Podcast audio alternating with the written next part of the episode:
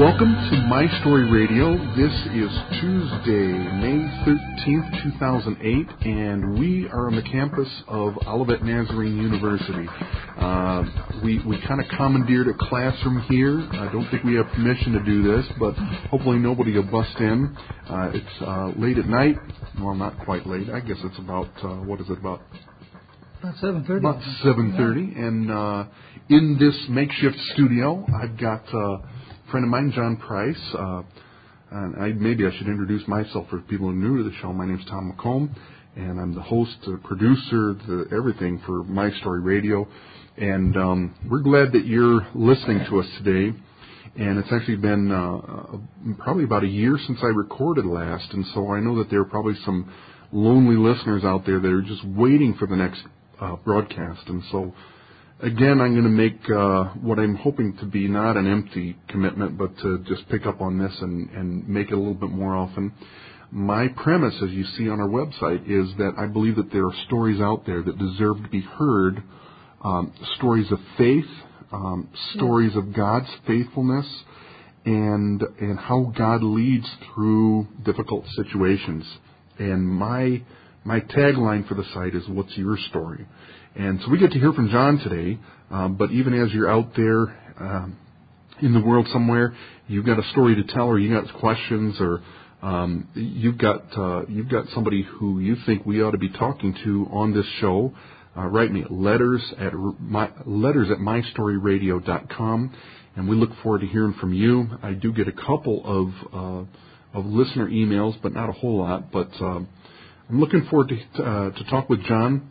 Uh, John Price is a Salvation Army officer in the Chicago area, and I'm sure we'll hear a lot about his responsibilities now, uh, but more about what God has led him through recently. So, John, thank you for coming to the show. Oh, you're very welcome. And I, uh, just for the sake of the people who've never met you, if uh, if somebody ran into you on the street, uh, what would they need to know about you? What do you think you would want them to know about you as a person? Well, I'd want them to know that I'm a uh, a person that cares about other people, that I, I trust in God with my life, and uh, I find value in everyone I meet. And uh, I believe that uh, we're put on earth to make a difference in the lives of other people and to point them to, to the Lord. And um, I, I think that's the most important thing to me. I, I work uh, at a homeless uh, ministry in Chicago, and uh, we work with the homeless on the north side of Chicago predominantly, but uh, about 350 homeless people come through our building every day. So I, I think just instilling value and worth in everyone, hmm uh, whether they want to recognize that they have value or believe that they do. Maybe they've been down and out and had a hard time in life and don't see the value in themselves. But that's kind of what I've dedicated my life to is uh, letting others know they, they are valuable. They're people that care about them. Maybe Sure. don't even know their name, but care anyway. hmm hmm Uh, that's kind of what I want people to know. Oh, that's that's very exciting. And uh, you've got a family.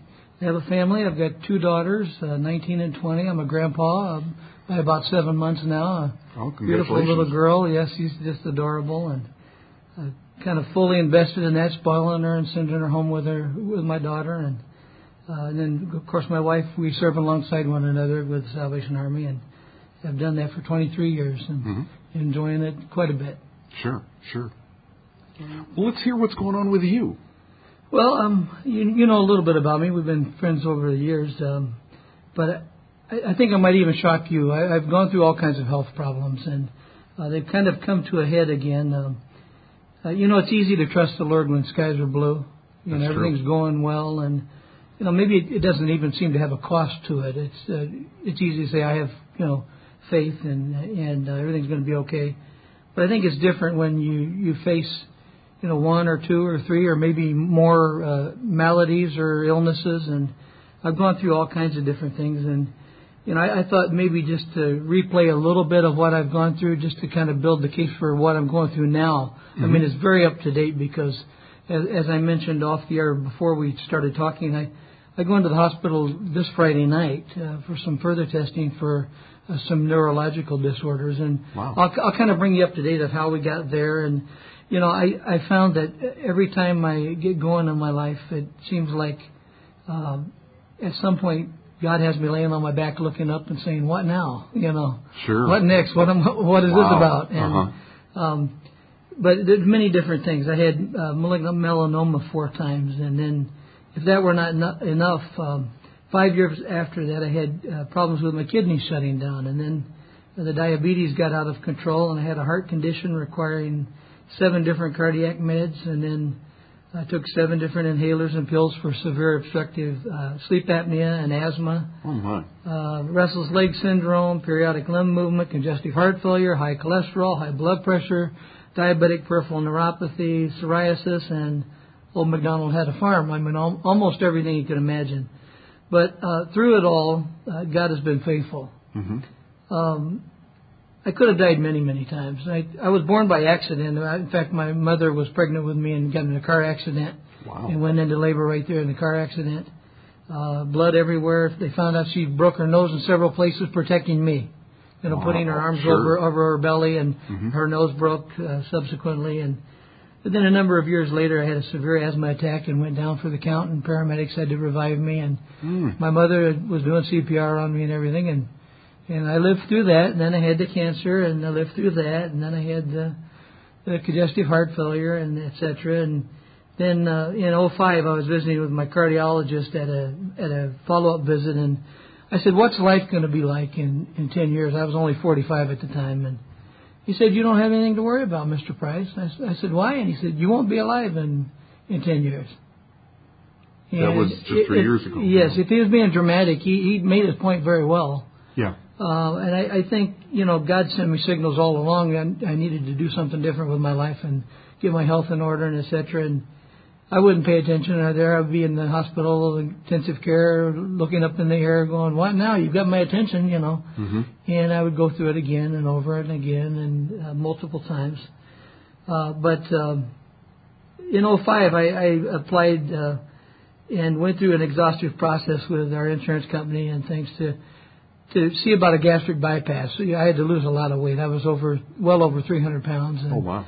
and uh, well, I mean, you couldn't tell today, but uh, back then I was in horrible health and uh, not a whole lot better now, but but alive, and Yeah. the prospects are very good that I'll be alive quite a while. Um, so I had the gastric bypass, and most of my conditions went away immediately. Mhm. I mean, almost the day after surgery. I went off all medications. I wasn't on any for a year. hmm And then as you got out of the hospital and got uh, set and started eating food again, uh, about a year, started eating solid food again. You had a, a soft diet and a liquid diet and all these things over the time. But Mhm. after about a year, I, I started eating solid food again, and then uh, you know you picked up ten or twenty pounds or something like you're supposed to, and and um, then things started occurring again. Oh boy. And, you know, some of the neurological disorders started showing up again, and uh, you know, the periodic limb movement, the restless legs, the sleep apnea, the peripheral neuropathy, where you lose the the feeling in your feet and hands. A lot of older folks get it with diabetes, or people have diabetes a long time, and you step in the water of the tub and you can't tell how hot it is until it gets to the part of your foot where or your leg where you have feeling. Wow. Uh, it's very odd. It's a strange sensation to step on your feet and they're always like asleep, pins and needles kind of thing. and that could be dangerous. It's very, very If the water's scalding, you don't know until it's too well, late. you don't know, and you've already had the second degree burns, and it's very uh, traumatic for a lot of people, and they burn layers of skin off their feet. And uh, I, while I don't have it that severe, I do have it uh, problematic in my hands, where I'll drop something I'm holding on to, or Mhm. other things. And then um, recently, I got osteoarthritis, and I wear braces on both legs, and Oh, really? so I clank a Uh-huh. lot. And, but you know, I, I go about my day in such a way that I mean, I've known you what ten years maybe, and Mhm. I don't think you knew any of that. I No, no. I mean, it's it's not evident unless you know you go around with a sour face. Woe is me. You know, I've got Sure. all these braces to put on and all these things to go through, and and sometimes that's the case, but um, majority of the time, you know, that's kind of relegated to home. I mean, you kind of feel bad going through a one hour routine, getting up every night or every morning, and going to bed every night. hmm Um, Well, I I would think that through this, I mean, obviously, you're getting a whole medical education through all this because of all the Yes. things that you had to get smart about, and even to just take care of yourself and follow the doctor's orders, you had to understand a lot about all this.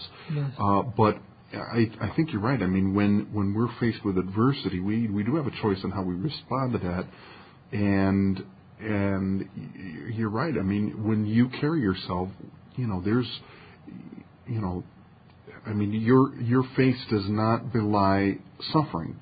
I mean, you're not you're not visually suffering.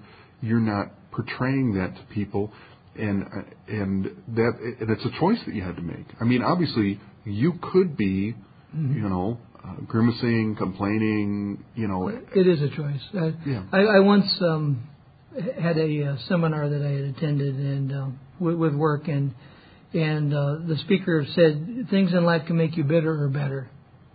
And that I that was 15 years ago, but that's just stuck in my head all these years. And yeah. You know, as I went through things, it's bitter or better. You know, and I want to be sour about you know the the grapes I've got, or you know, or make grape juice or lemonade or however the saying goes. And you know, you just you realize God has never failed me uh, through all this. I'm still alive. Mm-hmm. I, I still yeah. have joy in my life. I I cut up with the, the best of us. We joke and have fun, and you know, I I try not to complain, and uh, at, at times it's a struggle, but you know, you you make a choice, like you said. It what is this going to do to me? How's it going to affect my outlook on life? Mm-hmm. Um, my aspirations, what I want to be, what do I want to do. Yeah. I mean, I've got life. I mean, sure. I wasn't going to die. Mm-hmm. I mean, there was no doubt in my mind. A cardiologist said it, and he had the reports in front of him. You know, I mean, mm-hmm. it was it was certain to happen if if something didn't change. But uh, you know, it's kind of interesting. But when you started talking, you said um, you said that it's easy to believe in God. It's easy to trust in Him when the skies are blue. It is. And one of the things, I, I guess, maybe I want to dig a little bit with this with you because I think with the people that you serve, with the Salvation Army and the homeless ministry that you that you deal with, and obviously you're dealing with with uh, some mental illness mm-hmm. that you see coming in, uh, some uh, chemical dependency, yes. uh, health issues obviously are part of it as well. You see people that are really, in many ways, they've hit bottom, mm-hmm. and uh, I mean, I. I guess maybe I'm confused about it because I think, and as I as I minister with the Salvation Army, and sometimes people that are very comfortable, that don't really see the need for faith because they haven't had that crisis happen in their lives. And yet, and, and maybe maybe you can speak to this on how somebody who is that low, somebody who you minister to, mm-hmm. but then also you with all these health concerns, that all of a sudden the faith becomes real and it becomes something, something and maybe even the only thing you can hold on to. At times it is. It, and you know, there's a there's a correlation between uh, what what you have and, and how well life is for you, mm-hmm. and it has to do with health and and money and you know finance, personal finances, and so many different things. Attitude, uh, your upbringing, what you've had and what you've lost, and yep. you know some people fall farther than others. I mean, we've had homeless bankers and homeless school teachers and uh, people that have have had wonderful jobs and very successful because, careers. Yes, foreclosure and uh, you know addiction ensued, loss of a spouse. I mean, there are so many things that can catapult somebody out of control. Uh, one of one of my favorite sayings is uh, the other side of the desk. You have to always think about the other side of the desk when you're serving people because you know, we're one paycheck away from the other side of the desk. Yeah, that's you right. know, when you keep that in mind, it's somebody's mother, somebody's brother, somebody's son. Uh, you you put it into perspective. It's it puts a face on things. It's not the person you walk by that's holding out a Hardee's cup, you know, when you put some quarters in it, yeah. you know, or panhandling on the street wanting to wash your window or something. Mm-hmm. You know, maybe an annoyance at times, but sometimes we look away. We don't want to see them. We call them the faceless people in society, but they're not. They're, yeah. uh, they have faces and they have names and. Well, it kind of and, reminds me of a, you know they fall so, real far sometimes. Yeah, there was a man who we knew in uh, in uh, Rochester mm-hmm. who was the supervisor of the bakery at the local uh, grocery store he was the one who initiated the donation of day old bread to the Salvation Army. Mm. And I saw him one day, and he came in and he explained some of the health concerns that he had had and some of the crises that he went through in life. And the fact now that he was the recipient of that bread that he had initiated the donation of. And uh, I mean, you're right. We're, you know, I mean, some people say we're um, you know two paychecks away from being homeless. Mm-hmm. Uh, some are just one paycheck, and and some are in trouble even as we speak. You know, mm-hmm. uh, with uh, credit crisis and stuff like yeah. that. But uh, Yeah, I, I just, I, I just, just wanted to explore that with you a little bit because I, I think that there's something that happens with crisis that really shakes us to the foundation and helps us to think about things that are the most important. Yeah, I think the scariest part about it is that we can see that about crisis, but you know we don't all have to fall uh, to understand there's a bigger picture in, in life, and God has a plan for our life, and you know we don't all have to fall flat on our face and have our rug pulled out from under us and and things, but too often that's the case. I mean, like myself, how many times did God have to try and get my attention? Sure, sure. Uh, and you know, I, try to be faithful now. I mean, sometimes He still has to give my attention. Hello, anybody in there? You Mm-hmm. Know. right. But uh, I think the most important thing is that we listen when He when He knocks on our heart. You know, um, reminds me of Bill Gaither's uh, song, uh, "Because He Lives." You know, hmm because He lives, I can face tomorrow. Well, in my case, it's because He lives. I have a tomorrow. Sure. You know, Yeah. people say, "Well, it's nice to see you." Well, it's nice to be seen anywhere. I mean, it's nice to be alive. You know, I mean, every sometimes time- you break it down to that. Every day is a gift. Every It's day is a miracle right now. It is. It is, and I, I think it can only get better. Every day with that granddaughter, with your with your daughters. Your I didn't think I would see a granddaughter. I didn't think I'd see my kids graduate high school, and I did. Um, the, you know, I I wondered what I would see. Yeah. I wondered how long I'd be around. Mhm. And here we are. We're meeting again at college, where I'm, you know, pursuing my education and There you go. Yeah. trying to better myself for even greater service. And Uh huh. um, it's interesting how things go around. Uh huh. Um, Are there certain things that you emotionally hold on to that when when you're going through a difficult medical episode or something that that you I mean you you think about prisoners that that ha- that create a mental picture in their mind of something that carries them through a difficult time. Do you do you do that at times? I, I have to because, like, like facing the, the the overnight testing this Friday, Yeah. I have no idea what the outcome is going to be of that.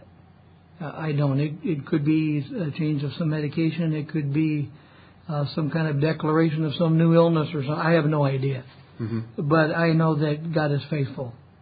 You know, I, I heard the word cancer, uh, you know, four times over over uh, the times I had the melanoma.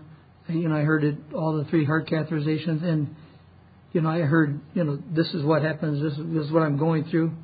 But every time I was faithful to God, and He was faithful to me. I, I made it okay. hmm Um, how I have no idea. Yeah. Uh, you know, one day, you know, him and I'll sit down and I'll ask. You know, Yeah. I've got a lot of questions. I, you know, I don't think that's wrong to say. You know, what, what did this mean? Why did I have to go through that? What's that all about? Sure. Yeah. But um, you know, I think the hardest part for me, and I think about that, and I relate it to what I go through now, is when I, I prayed when I was when I first heard I had cancer. I prayed, well, what, whatever your will is, Lord, you know, let it be done. And I had cancer anyway. Yeah. You know, and that's very sobering. That even when they, you still get that diagnosis, you know, and it's still there, and they didn't get it all, and then they get it again, and then finally after the fourth time they've got it all, hmm and then you go through this exhaustive process after that with all these treatments. God is still in charge. hmm He, he, he was God all the way through the whole process, Yeah. and, and still is. Yeah. And whatever happens on Friday, He is still over all. Now, it's interesting when I when I take a look at the Apostle Paul and what he's written.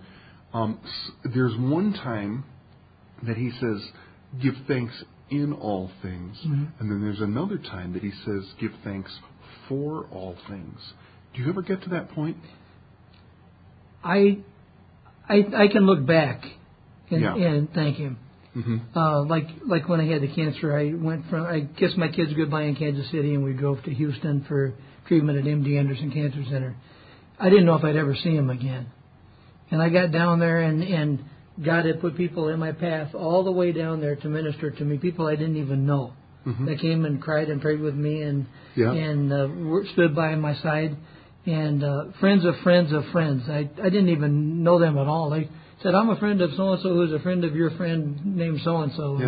It was just amazing, and I looked back at that, and I could see that. But at the time, I don't know that I was thankful while in it. Yeah. But you, Um, but you got to that point. But yeah, when after, you could look back, you could see God's hand on every every little detail. Mm-hmm. Um, and you know, even Now it's like 20, 20 things later.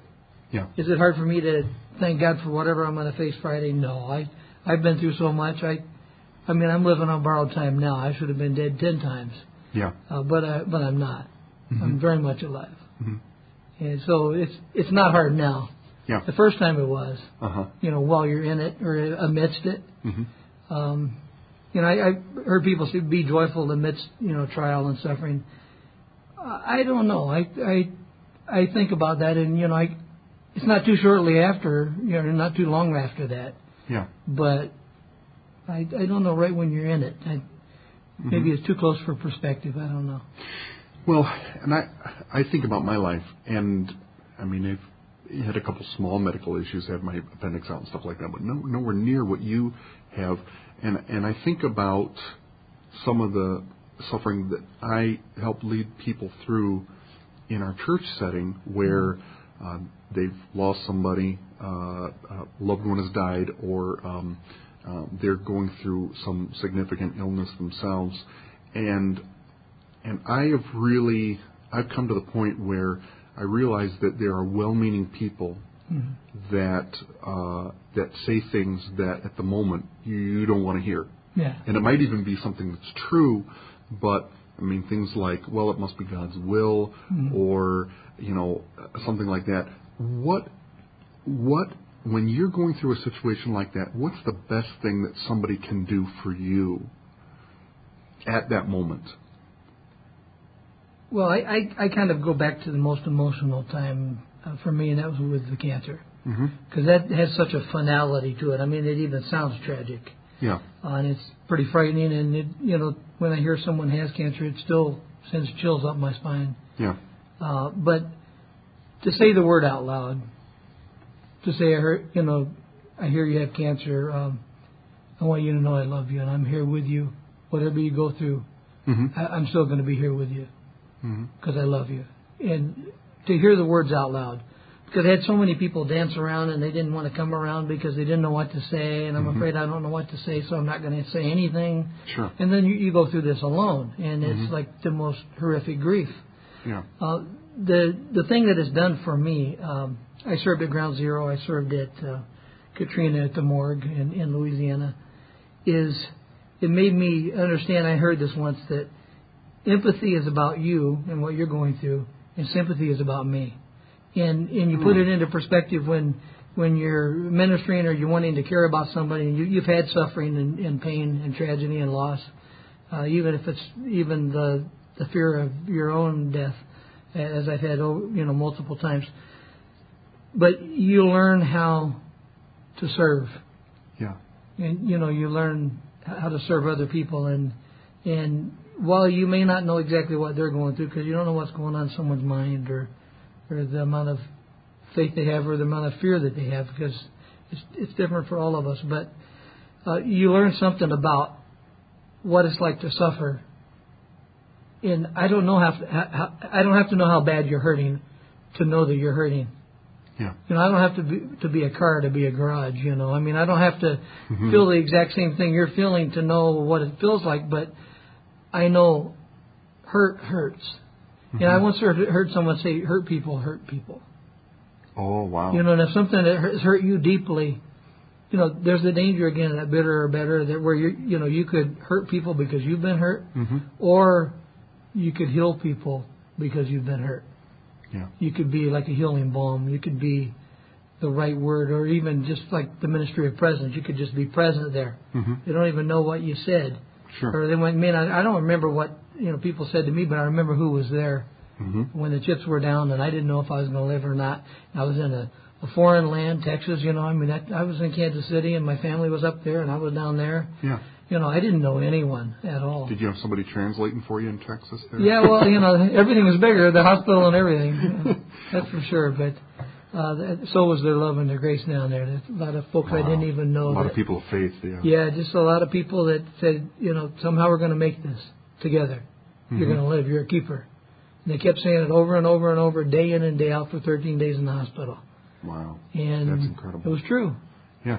It, it's amazing that you know But I guess I guess in a certain sense, those words helped carry you through that, didn't they? They do. It's very affirming to, ha- to have somebody walk with you through something, even like your darkest moment. Yeah. And often I'll refer to it as like the dark night of my soul. You know, when it when I really questioned God and really questioned what I'm going through. I don't know that it was that bad, but it it, it was horrific because my whole life was turned upside down, hmm and I didn't know if I was going to be spared it in the end. Yeah. uh, but I was. And then I've had friends that have had the same kind of cancer, uh, the same prognosis and everything, and they didn't make it. yeah. And I don't understand that. And you kind of get a survival's guilt. You wonder why am I living, and then you get all the more purpose in your life of, I really do need to live with purpose in my life. hmm Uh, because I've been given a second, third, fourth, and in my case even a tenth or twelfth chance, Yeah. and it had better make a difference. Again, Paul, rejoice with those who rejoice and Mm-hmm. mourn with those who mourn. And I and I'm just encouraged by how you have been able to turn this pain into a healing ministry when you're dealing with other hurting people. Well, it is. I, I think it goes back to what are you going to do with the pain you've got. Uh, in some respects, I think p- pain or suffering is a gift. Mm-hmm. I mean, it's a very odd gift. You know, I mean, I'd much rather have money or, Mhm. you know, or a new car or something. But, Yeah. but I think it's it's a gift because uh, you put life in perspective.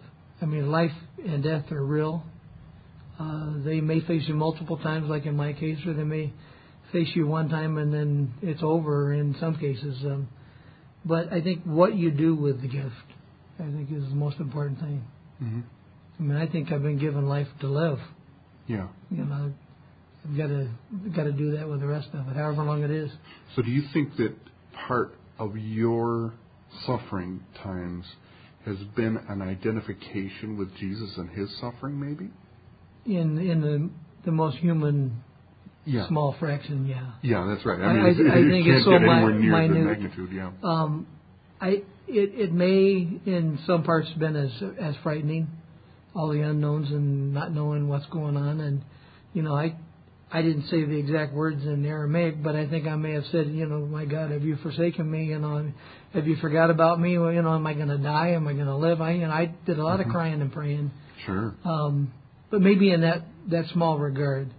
Uh, but in no way did I ever suffer like the Lord did. Maybe just Oh yeah. Like a, like the songwriter says, a foretaste of glory divine. Yeah. Maybe just in that little small human Just a little uh, taste. fraction of it, I had a taste of what that was like. uh-huh. Uh, that was re- hard enough. But you really feel like God is can be glorified in suffering. Oh, I know He can. hmm I, that's the way I try to live my life. And a lot of it has to do with our choice, like Oh, I, I think it does. It has to do with with are you going to give Him the glory or are you going to be mad at Him all the time? Mhm. I mean, initially I was mad. I, I questioned God. And the neat thing was I, I found a chaplain at a hospital of, of a different faith who said, you know, I'm glad to hear you say that. You know, I would I would think something's wrong with you if you didn't question God and say, you know, what what am I going through this for? Am I going to live or not? Yeah. And he said, it's okay. You know, and I know there are some faiths that you know, it's not real nice to question God. You know, He's still in charge. He's over all, and and that's just the way it is. Don't don't ask. Mhm. You know, don't ask, no tell. Kind of, you know, don't Sure. don't question God. You know. Uh huh. Well, no. I mean that I, I had the right guy at the right moment, the right time for me, and he said, I I admire that because you have to. You, Yeah. To process this, you have to question God. Say, what is this all about? Uh huh. And you know, now looking back, you know, ten years clean from cancer. Mhm. You know, uh, three years later after the gastric bypass, Mhm. you know, people say, is it worth it all? Oh yeah. Yeah. Oh yeah. I think the best Wow. years are ahead. Wow, that's that's great. How has your preaching ministry changed as a result of this? I, I think I'm a lot less judgmental of people who question God or maybe struggle with their faith hmm uh, because I did it. Yeah. You know, it's it's funny how you, you know when you preach and you consider you, that every time you preach you're looking in a mirror. Oh, Okay. Uh, it, yeah. it gives you a lot of perspective that you know I, I used to preach and I'd question people how could how could I even question the disciples. I mean that's a lot of that that uh, hindsight is twenty twenty Yeah, thing. yeah.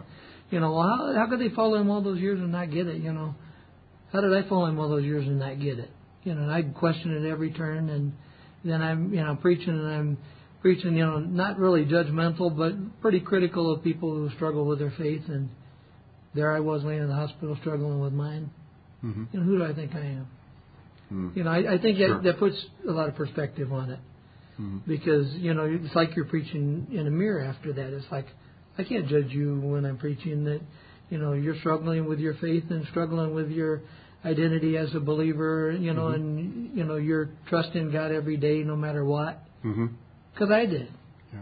I mean, it's real, and I think you know more and more we need to be real. Mhm. You know, I don't think God wants our abilities as much as our availability. You know, say here I'm I, send me. You know, that kind of thing. That's right. That's right. Just being available, making yourself available to Yeah, God. and I think it takes you all kinds of interesting places. I also think about when uh, when David was suffering, and we, and we have the benefit of seeing a lot of his his wrestlings in the Psalms, where sometimes it's almost like he's raising his fist to God and saying why, and and um, and a little bit of complaining in there, obviously. But um, I always get the sense that God would rather have us complain to Him and still be talking to Him Mm-hmm. than just walk away and leave him alone and, and suffer without his help. That that's what I picked up from all I've been through. I I think that you know I was talking to him, Mm-hmm. and I think that all along, you know, I'm not saying God did it to get my attention. Uh, whatever reason it happened, you know, I, like I said, I'm going to ask him one day, you know, when I meet him and say, well, what was all that about? But for whatever reason, it got my attention. Mm-hmm. and if for nothing else, that was good to Yeah. get my attention. Uh, and I think, well, I, I don't know if you heard the story about the, the flood, and uh, the the flood was overtaking a community, and and the sheriff's department came by in a boat, and they said, "Get in the boat, we'll save you." And the person didn't get in the boat. And then ne- the next time you see them, the water is up on the roof, and they're on the roof waving their hands. You know, somebody save us. A helicopter sends a ladder down and says, "Grab the ladder, we'll pull you to to dry ground." And they don't. They say, "Go on, God's got a plan for me." Well, that person dies. Yeah. They're standing in heaven. and They go, "Didn't you hear me praying? I was crying out to you. You know, save me." He says, "I sent a boat and a helicopter. I mean, what else could I do?" You know, I, Yeah. that was me. Yeah. Yeah. You know, and again and again, he got my attention, and and I, I want to say it was for a reason. mm-hmm. You know, can I tell you exactly what the reason is fully and completely now? No, but I know it was that all the rest of my days Mm-hmm. would be his. Well, and I also get the sense that because you're alive today, Yes. that there's something, some result of that suffering that God will use in your life, in your ministry, maybe in your family at some Mhm. point, that then you'll be able to take a look back again. Maybe we'll have a similar conversation in a few years and you'll say, now I know a little bit more, but maybe mm-hmm. not the full story, but I know a little bit more about what God was was preparing me for. That, that's true. Yeah, and I and I get I I I get a little bit of a, a theology of suffering and understanding that it is not God's will that we would suffer. No. It, I mean, pain, death, sickness is all as a result of, of of the fall and man's wickedness, directly or indirectly, and I mean, it's His will that we would all live Mhm. and and even live to e- eternal life. And uh, I I really don't think He I, I don't think He causes suffering, but I think He does allow that to happen in our lives, partly to prepare us, hmm partly to maybe build our character, our faith, or or whatever.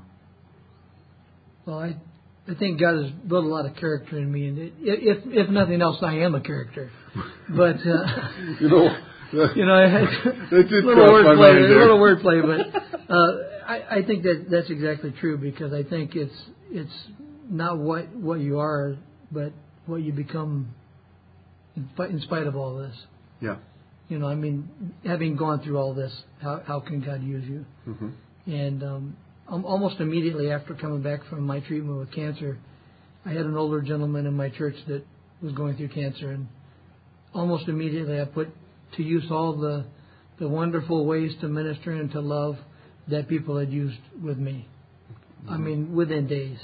Wow. And uh, he's he's used me in that way multiple times. And like I said, just being there and knowing how to be there for somebody. You don't even have to use words most of the time Yeah. but being there and loving and caring. Just when most there, people don't even know how to say the word cancer or, or can't pronounce it, you know, afraid to say the wrong thing. And people do say weird things, a lot of times out of nervousness. And I, I was a hospital and a chaplain once, uh, chaplain in a hospital once, and a person said, "Well, God needs a little angel," and they say some things that are really kind of kind of scary, you know, and, and they're kind of out of place, but it's more out of nervousness than anything else. I think that people they don't know what to say. What do you say? Uh, well, and I, and I think maybe there's a there's a desire on the part of people to want to say something mm-hmm. that will make it better. Yeah. You want to say something that will relieve the suffering, and and I guess what I'm hearing from you is that it's just somebody being there, showing the mm-hmm. care, showing that love that that's there, and and maybe not even try to say anything. No. Well, we try to fix things, particularly us guys. We you know, yeah. try to get the toolbox out and fix something, and you know, we always end up with extra parts and everything. But you know, that, that at least I do anyway. You know, Christmas Eve, but uh, that that's not the key. I think the key is being there, because you know, what, someone told me once that people don't remember what you said; they remember you were there. And that's all I remember. I, I know the names of the people that were there by my bedside when I went into surgery, mm-hmm. when I came uh, to after the surgery. Mm-hmm. I have no idea what they said. Yeah. Uh, I, I, not for not for several days. You know, the wonder of uh, painkiller and things. You know, thank God for that. But yeah. you know, because I wouldn't want to feel that pain either. Oh, yeah. But I don't think that you know we want to fill things up with words, and we don't like silence and space and things like that. But I, I think God uses that. I think the pain, it's real, and we just need to acknowledge that sometimes that it's real and it's mine. It's bought and paid for. I, you know, I'm going to make it through because you're my friend and you care about me and you're there. Yeah, yeah. You know, and I, I that's what I try to do when I hear someone has cancer is I'm your friend. I want to talk to you anytime you want me to, mm-hmm. any hour of the night or day. Uh-huh. You know, if it's real early in the morning, call me and I'll have my wife talk to you. You know, that's one of my jokes, but I I, I just want to be there for people. Yeah. And it's because people were there for me. Uh-huh. I, I think what you do with what you experience is the most important thing. Yeah, yeah, that's right. Well, I appreciate you coming, John, and uh, and uh, sharing your life uh, and what's happened recently with you. And uh, I, I just want to let you know I'm going to be praying for you this Friday night and oh, uh, the, the tests and everything. Um, and I, I so much appreciate you being open and, and willing to share. And, and I get the sense that there's somebody out there that needs to hear that story, and that's why that's why we do this. That's why we we record this and mm-hmm. get this online so people can hear it. But I want to see if there's anybody that you just want to say hello to out there who who might be listening, or you hope hope that they will at some point. Well, I, I think anyone um, anyone struggling with uh, health issues, mm-hmm. uh, they really need to you know get to a, a clinic or a doctor and get that all checked out. And um, you know anybody that's even struggling questioning their faith, I tell people, cry out to God. If you're real, yeah. Let me know. Yeah, that's right. Let me know if you're real. Let me know you're real. Uh, send somebody by my way to to share your love with me, share your grace with me, your forgiveness, you know, your kindness, uh, whatever it is you need that day. You know, mm-hmm. um, I God knows they can find that at the Salvation Army, at the Salvation Army, but I think mm-hmm. find it so many other places. And sure, you know, people have Christian friends that just tell somebody what you're going through. They they do care. They like myself. I mean that kind of a hidden secret. And I mean, I've been living with all that for years, and nobody really knew it. I I don't go around. It's not something you brag about. No. Hey, let me tell you what I'm going through. You know. Yeah. And I don't want like to bring a badge any, of honor. Yeah, I don't want to bring anybody down, and I certainly want to keep myself up. You know, I want to be positive about life and and uh, be busy doing the work. So mm-hmm. that, that's my advice. And you know, I don't know anybody in Kalamazoo, but keep eating your cereal and. Uh, the things that keep the local economy strong and sure. know, mm-hmm. take care of one another. That's, That's right. Well, lo- love somebody today. So. I mean, we do have uh, Pfizer there, so there's some you know Lots of pharmaceuticals good, going good on work there, going and, on. And uh, Stryker is a medical manufacturing company, so I probably, probably crossed their paths. They probably slept on their beds a couple times. I probably have. So, but uh, boy, thank, thank, you, Tom. I appreciate you you coming and sharing with us, and and uh, just want to mention to all of the listeners out there Tell your friends about us, uh, mystoryradio.com. Again, if you have questions or suggestions or you want to tell your story at some point, um, letters at mystoryradio.com is the email address. And we look forward to, to uh, to, uh, I guess, not seeing you soon, but maybe uh, putting out another podcast. I've got a couple uh, couple of people that I've been talking to about uh, talking about what God has been doing in their life, how their faith has has changed, and uh, we appreciate you tuning in. And uh, see you next time on MyStoryRadio.com.